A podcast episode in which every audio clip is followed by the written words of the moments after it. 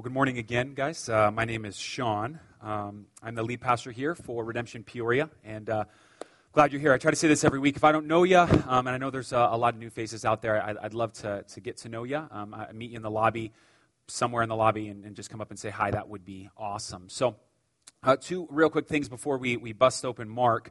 Um, happy Mother's Day. I know that's already been said six times, but happy, happy, happy Mother's Day. Um, there's two kind of cool things that we're going to be doing today in light of Mother's Day. The first thing is when you go out of here, okay, men, I am clearly not talking to you right now. Um, when, when you go out of here, every woman in the house, okay, all the ladies, not just the single ladies, all the ladies, they, um, when you go out here, okay, um, you're going to go out these doors and there's going to be two um, uh, aluminum bins, and we just bought all kinds of drinks. Drinks that I can't even pronounce, they're so fancy. We were going to do Izze's, but then we started seeing fancy drinks like Perrier water and um, La Croix drinks, or whatever those things are called, and uh, Tam- Sambarinos, or whatever those things are, orange. Anyway, so there's a lot of good drinks. And now here's the trick to that. Um, my wife was sitting at the kitchen table yesterday, and my boys came running in from outside, and they take a big swig of her water. First Corbin, and then Titus. And she just looks at me, sitting on the laptop, she just looks at me and goes, One of these times I would like to just have a drink to myself. Okay? And we knew then, um, so here's the deal, okay? We thought ahead for you moms in the house. We know you got kids and they're going to want to take your drink. But we put juice boxes in the bins also. So when they say, hey, can I have a drink? You say, yes, yes, you can. And you give them their own drink. And when they're done with that drink, that's all they get, okay? Set some boundaries, people, okay? So that's what they get. They, they, so, so you get a, a, free drink. But not only that, at the end of our service, when we take our offering, all the money that comes in today, um, in, in response to how moms, how great moms are, we are going to give to um, our foster care and adoption agency, AZ127. So everything that comes in, we want to give to help those of you who are looking to adopt. I'm in the process of adopting we do something called AZ127 that helps uh, foster and adopt, and it's, it's a really cool thing. So um, we'll, we'll be more at the at the end. Yeah, I mean, yeah, one person loves. There you go. Ridiculous. I was going to make them, but I appreciate you stepping up to the plate um, and doing that. So um, here, here's the deal. We've been in the book of Mark, so if you can, if you already haven't, because Amanda uh, read that, you can open up to the book of Mark, chapter 4. Uh, I'm going to go through this. Now, here's the deal. Obviously, there is um, a baptismal behind me, technically a horse trough, and um, uh, we're going to be doing some baptisms. I'm going to be pretty short in explaining our passage today, about 20, 25 minutes, and then we're going to do some really cool stuff at the end. And it's going to get a little crazy, chaotic um, with you getting your kids and bringing back in. It's just going to be a lot of fun. So um, it's going to be a little different if this is your first time. This normally is not how it would go. Now, here's the deal. Um, we started, like John said, about three months ago, going through the book of Mark. And as we're going through the book of Mark, um, we really put something on the table immediately. Um, in that we wanted to read a gospel where we could really find out who Jesus is. Because here's the deal no matter where you're going on Sundays, people are saying they're all about Jesus. And for even us, where we have shirts that have been made that say, all of life is all for Jesus. And if we, we are about Jesus, if we are about Jesus' mission, we have to begin to ask the question who is Jesus? And we felt like Mark answered that question perfectly because as you read through the narrative of Mark, nobody knows who Jesus is outside of the demons. I mean, us as the readers, we're reading it and it's declaring who Jesus is, but never, ever in this kind of dramatic irony, people are going, Who is this guy? Even in our passage today. So we get to really ask this question Who is Jesus. And we found out a ton of cool stuff about Jesus, right? We found out that he's come on this earth because he's broken into the darkness. He's bringing his kingdom because the time is fulfilled and it's now. And so he's bringing the kingdom of God because it is at hand. And as he brings this kingdom, he is showing us what that kingdom looks like. And so if you've been with us from the beginning, he's casting out demons, he's healing the sick, he's saying he is Lord over all, he's, um, he's negating pharisaical legalism, and he's pushing back against anything that says, I can earn it, right? And so over and over and over, Mark is declaring who Jesus is. And, and John, last week, who preached for us last week, um, went through like, I don't know, 100 parables, right? He was, that was like the worst task ever for John. He was given like, all right, you preach just like seven chapters of the Bible. Um, it, he went through tons of parables. Now, here's, here's what you got to know. Um, what we're going to pick, into, pick up today is the evening of one day in which Jesus has been spending teaching all those parables. In the same day, before he taught all those parables, his family tried to kidnap him to try to stop him do, doing from what he was doing. Before that, all the Pharisees were super upset at him. As a matter of fact, the Pharisees came down from Jerusalem and they're trying to get him to stop what he's doing. So it's been a, been a pretty packed day. And now, as the day is winding down, that's what we pick up and we hear, uh, see it in verse 35. If you could turn my mic down, that would be awesome, Matthew. Sorry. I just got to start yelling soon, and I can only hold it for so long. Um, verse 35 and, and when evening had come, he said to them, Let us go across to the other side.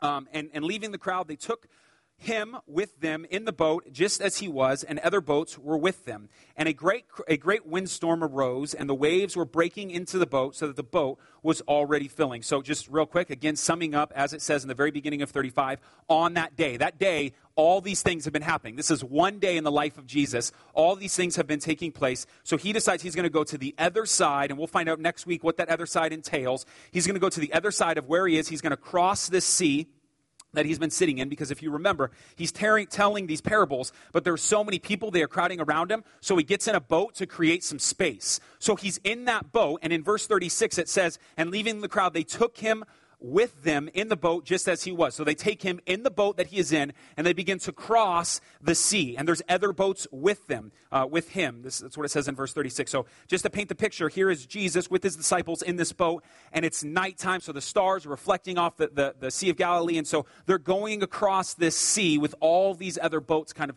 surrounding Jesus, and it's, and it's, um, it's, it's a really cool picture if we can kind of use our imagination. So verse 37 says this, and a great windstorm arose the waves were breaking into the boat so that the boat was already filling. So, just some, some uh, context here. You have the Sea of Galilee, which is, and, and maybe this doesn't matter to you, but it, it, does pertain to the storm itself, is 620 feet below sea level, okay? And there's these ravines that surround in these mountains this, this Sea of Galilee, which means as this air comes down the mountain, it goes through these ravines and it creates this huge whirlwinds and it picks up, and these storms can come out of nowhere, right? So, out of nowhere, they, they hit the, the, the sea and it's calm, but now as they're going, there's this great storm that arises. So, let's read it again so you kind of have that context. Leaving the crowd, they took him with them in the boat as, um, as he was, and the other boats with him. And a great windstorm arose, and the waves were breaking. That, that in the Greek, like constantly breaking over and over. You have some like uh, deadliest catch stuff going on, so that the boat was already filling. And then, and then this takes place. But he was in the stern, asleep, in the cushion. Now, um, the, the, in Matthew, he uses a word called seismos, which is the same word for earthquake. That he literally feels like in this story that the lake is shaking, and here's Jesus in a boat. He's sleeping, and the boat is longer than the stage. It's not a tiny boat, it's a, it's a pretty large boat, large enough for him to kind of lay down. It's about seven feet wide. He's laying down asleep on the cushion. Another way you can translate this word is like a hammock that's going from um, side to side of the boat, and he's just sleeping there. And the earth feels like it's shaking, okay? There's this great storm. He's asleep in the stern, asleep on a cushion, and they woke him and said to him, Teacher, do you not care that we are perishing? Now, I want to stop real quick because it's really important we understand the context here. Most of the guys in the boat, y'all listen, they're fishermen. If anybody has seen storms, it's these cats, right? So I was in the Philippines about five, um, about five years ago, and uh, the Philippines is just thousands of islands, right? That you're going from island to island to island. And um, a boat went ahead of us. My, my uh, buddy uh, Micah and this this teenager that we had with us, Austin, went on this boat, and this storm, and we're talking Philippines, right? Like monsoon times five. This storm rolls in, and, uh, and, and they have to turn back. Well, when they're coming back, Micah, who's Hispanic, is white as a ghost, right? He's, uh, oh, hilarious, right? And I'm laughing. He's so scared. Like, we just almost died. But the, the fishermen on the boat were cracking up, okay? You could see, you could hear their laughter from like a quarter mile away, and they're just pointing, physically pointing at Micah, laughing at him, okay? Because fishermen know storms. Like, if you're not a fisherman and you're, you're, you're experiencing, he goes, We're to die. That's one type of storm. But when the fishermen say they're going to die, that's a whole nother type of storm, okay? So the fishermen are going, Hey, Jesus, wake up. We're going to die, okay? Now, let's, let's uh, go from there. He says, Teacher, do you not care that we are perishing? Which, just a side note, is a crazy um, a crazy kind of infusion of the incarnation that Jesus is both fully God and fully man, right? Because um, in a moment he's going to make the sea just calm down, but he's so tired he's sleeping through a storm. There's this like, God understands weakness, he, he understands what it means to be tired, but at the same time, he's all powerful. Something really cool for us to kind of um, uh, meditate on sometime. Verse 39, it says this And he wo- awoke and rebuked the wind and said to the sea, Peace, be still. And the wind ceased, and there was a great calm. We've seen this word rebuke before, haven't we? Um, this is the exact same word, both in English and Greek, that Jesus uses to rebuke demons. He literally looks at the sea and says, Peace, be still. And, and, and, Mark says he rebukes the sea the same way he rebukes demons. And when he says it, uh, he says, uh, Peace and be still. And the wind ceased, and there was a great calm. Three of the, the Gospels. Um, uh, Matthew, Mark, and Luke all talk about this ceasing, right? So there's this turmoil so bad that fishermen are scared, and then now suddenly, that what's the language that's trying to be conjured up here is there's this shoo, like glass, like, like crazy. Like this storm and then nothing. Stillness. Um, Tim Keller, uh, he wrote a book called the, the, the, the, Reason for God. has a really awesome um, declaration in here when he, he says this. This is what he says, speaking about this text specifically. He said, uh, Jesus did not call on a higher authority. If you read any of the old miracle healing legends, the healers call on a higher power. They say, In the name of blank, I say, Jesus says simply, be still to a storm. By his actions here, Jesus is demonstrating I am not just someone who has power, I am power itself. Anyone and anything in the whole universe that has any power has it on loan from me. Jesus, according to Mark, is making a declaration here. I'm not just kind of making a break in the storm. No, no, no, no, no, no, no, no. I own the storm. Okay? So I am over. Here's this storm. Stop. Kindergarten Cop, best quote ever. Arnold Schwarzenegger um, is super upset and he goes, Shut up, right? This is like, I mean, you know, I don't know how Jesus is saying, but he's, I just picture he's in a nap. And I know what I'm like when I get woken up from a nap. And he's like, Gosh dang, stop it! And then he goes back, you know what I mean? I don't, so anyway. So here, here's Jesus. He, he gets up. He, the storm is still. He has authority and power, showing it in this moment how great he is any other power comes from anywhere else. They have it on loan from Jesus, according to Keller. Um, and then it says this in verse 40 He said to them, Why are you so afraid? Have you still no faith? Uh, and they were filled with great fear and said to one another, Who then is this that even the wind and sea obey him? I want to read verse 40 again. It says this He said to them, Why are you so afraid? Have you still no faith? I love what Jesus is doing here in the statement after he rebukes this storm because it, it, it, it comes from this place of have you still, like, we just went through all this, guys. Like, do you still not see? Like, I, I was here, and remember when, when that person was sick? I made them well. Re- remember when that person had demons? I, I cast those demons out. Remember when I said I was Lord of the Sabbath? And you still don't believe? How are you amazed at this? I mean, he immediately pushes against this prosperity gospel in our culture. It's not the, the quantity of your faith, it's the object of your faith. Can you not see that in the midst of your doubt, I'm not asking you to conjure up belief, I'm asking you to trust me. I'm asking you to see what I've done, what I'm doing, and what I'll continue to do. Do you still not have faith? Look at all the things that I've done. And then he says again in verse 41 Mark says, And they were filled with great fear and said to one another, Who is this that even the wind and the sea obey him? There, there's this uh, uh, flick, isn't there, right? Because they're afraid. And Mark intentionally throws in this word great, megas, this, this great fear. They were filled with great fear. So the storm happened, and however afraid the storm was, however big the storm was, and some of us, man, if, if maybe you've been in the monsoon where you're thinking the roof is going to come off the house, right? And you're saying there's lightning, so you think well, I might die, okay? There's this storm where they're so afraid they're going to die, and they have fear, and yet all of that is kind of encapsulated to this idea. Well, that's fear, but Jesus, he causes great fear. So, however bad we think that storm is, Jesus is bigger. However crazy we think that storm is, Jesus is badder.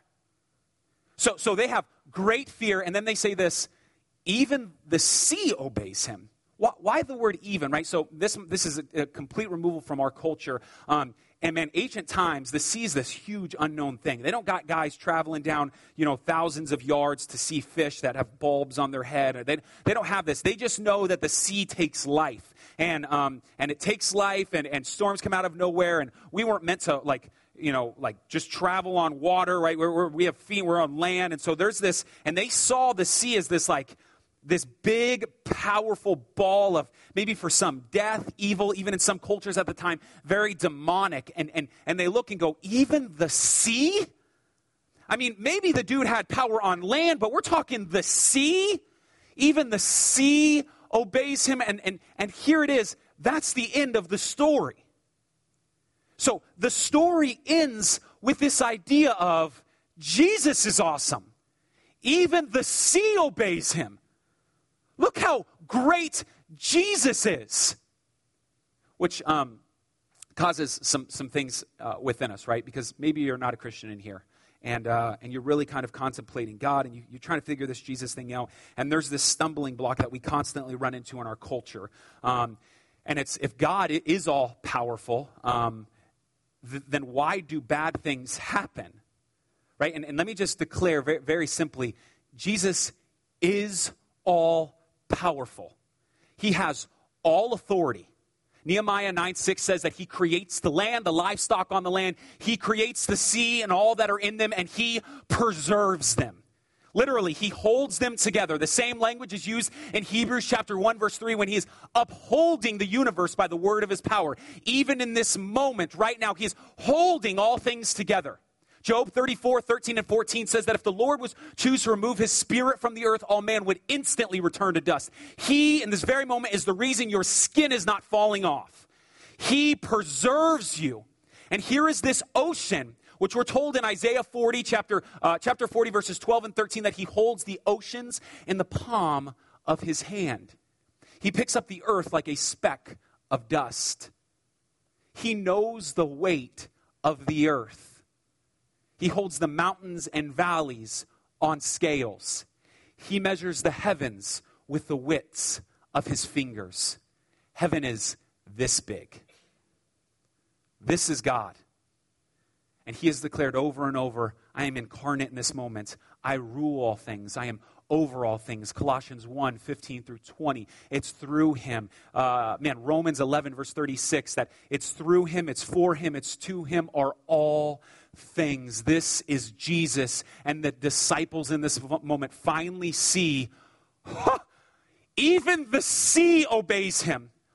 All things submit to him. And man, this doesn't just end. There have been people throughout our history that have recognized this biblical truth. So maybe you disagree with it, but you cannot disagree with that it's biblically there. So maybe your rub is against the Bible, but you can't disagree that the Bible would tell us that he is over and in control of all things. A man named Abraham Kuyper in the 17 and 1800s has a phenomenal quote to describe this very idea. This is what he says There is not a square inch in the whole dominion of our human existence over which Christ who is sovereign over all, does not cry, Mine.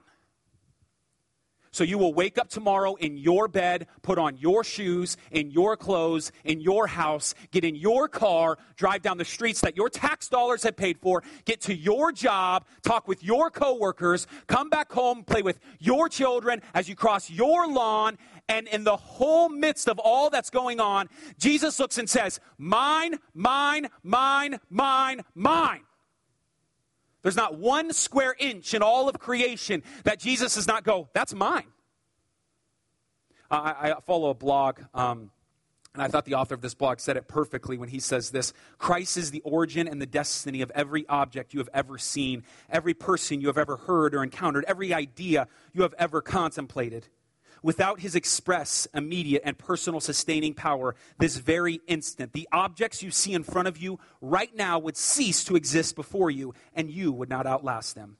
He is the past, the present, the future of everything and everyone you will ever touch, see, hear, smell, or taste, and many more that you will never know even existed. He is over all things. And if he is over all things, then we are forced to go, the dude is sitting in a boat and we're going to die. If he is over all things, then why the storm? If he is all powerful, if he is all knowing, if he is in all control, if even the wind and the waves obey him, then why the storm? I wholeheartedly believe the Bible answers this question. Isaiah um, talked about it, but specifically, I want to go to Psalm Um, and you can go there if you want, um, chapter 107. And I'm going to read something from you, for you that I think will help. Um, I hope it will help anyway. This is what it says. Uh, I'm going to read it and, and, and, hopefully explain some of this, and I hope that I get at the heart of the way Christians should view what is going on when we experience some of these things. There's a clear delineation between what's taking place in Psalms here in chapter 107 and, and what our passage just said at the end of Mark chapter 4. Um, in this psalm, David is writing about this idea of how good God is, and he continues to declare this truth God is good, God is good. And he continues to say, Hey, let the redeemed of the Lord say so, right? Give thanks to the Lord, for he is good over and over and over and over. Let the redeemed of the Lord say so. And then you get to verse 23, it says this, talking about some people who should declare that God is good. Some went down to the sea in ships doing business on the great waters. They saw the deeds of the Lord, his wondrous works in the deep, for he commanded and raised the stormy wind, which lifted up the waves and the sea. They mounted up to heaven, and they went down to the depths. Their courage melted away in their evil plights. They reeled and staggered like drunk men, and were at, the, at their wits' end. So, this is what it says. There are some who should declare that God is good because they've been out on those waters before. And as they're out on those waters, storms have come and they've taken them so high, and it's beautiful poetry, and they've slammed them down to the depths, and they're staggering like drunk men, and they are at their, and it says their wits' end. They don't know what to do. Matter of fact, the Hebrew says they've conjured up all the wisdom they can possibly do to answer how to fight this, but there's something far greater going on. I, I don't have an answer as to why the storm is around me and I don't know what to do. I'm at my wits' end. And then he says this, declaring about those people why they, would sh- they should say that God is good. In verse 28, then then they cried to the Lord in their trouble, and he delivered them from their distress. He made the storm be still, and the waves in the sea were hushed. Then they were glad in the waters were qui- they were glad the waters were quiet, and he brought them to their desired haven. Let them thank the Lord for his steadfast love, for his wondrous works to the children of men. So, what one, Psalm 107 just said is yes, he brought the storm but he brought the storm so that at the end of it all, they can be thankful for what they have and their attention, wherever it was, was put, and, and, and it leans towards this idea towards evil desires, he wakes you up with the storm. So, why does God bring the storm? Because you're a stallion that needs to be broken, bro. That's why. Because you have so much pride in your heart that you need to be humbled. We're told over and over and over in the New Testament that we are to rely on this hope, and sometimes our hope gets tangled up in the things of this earth. So when God removes those things, we go, I've got nothing else. We're forced to go, God. He, he does this because he loves us. And here are the disciples asking this question that every single one of us ask Don't you care that we're perishing? Don't, don't you? If I'm Jesus in that mountain, do I care that you're perishing? That's the reason I came. That's the reason I'm here. You'll sell me out for gold. You'll sell me out in the moment where a little girl around a fire says, you're, uh, that, that you're my disciple. In this moment, you're going to flee, John. Do I care that you're perishing? People will spit on me. People will flog me. People will crucify me. I'll experience tiredness. I'll experience death. Do I care that you're perishing? I care that you're perishing more than you care that you're perishing. Just because you're in a storm doesn't remove the fact that I care about you. You know, it's, so crazy. 29 instances where we see Jesus after his death at the right hand of the Father. 29 instances we see as people either open up heaven or Paul describes um, um, the, that Christ sitting at the, the, the, right hand of the Father. And of those 29 instances, every single one of those instances talks about Jesus sitting at the right hand of the Father, except one. There's one instance where it does not describe Jesus like that. And it's the only instance in which we have the full story of a martyr in the New Testament. It's the story of Stephen as people are stoning him to death. He looks into heaven, and it is said over and over Jesus is sitting at the right hand of the Father. He's sitting at the right hand of the Father. And now, as one of his chosen, one of his children is being martyred to death, we have the first account where it says Jesus is standing at the right hand of the Father? Does he care that you're perishing? He cares so much that you're perishing, he's willing to give you disease of the body to save you from disease of the soul. That's how much he cares about you.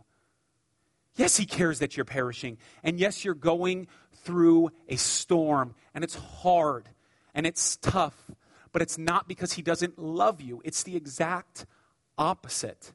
The same book, Keller actually makes a great quote. He says this If you have a God great enough and powerful enough to be mad at because He doesn't stop your suffering, you also have a God who's great enough and powerful enough to have reasons that you can't understand. You can't have it both ways. That in these moments that at least for christians we would see yes you're in the storm and you feel like you're perishing and we look to the heavens and we shake our hands. You're killing me here. You're killing me here. Don't you care that i'm dying here yeah oh i care i care enough to let you go through this storm so that you would see my mighty power that you would be broken of these idols that you would wrench yourself loose of the sin that you're holding so, so tightly onto yes he cares he cares more than you will ever know. Let me pray for us.